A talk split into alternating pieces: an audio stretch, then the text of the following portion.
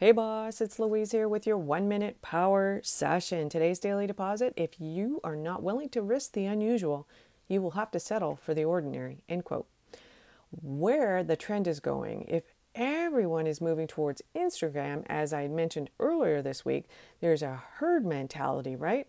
And what can you do that you aren't amongst that crowd?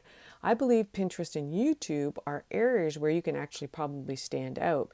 People go to these platforms for 30 minutes or longer, and they go there to intentionally watch videos you know, for instance, on YouTube, Pinterest, they're searching for something or scrolling for their for you know ideas.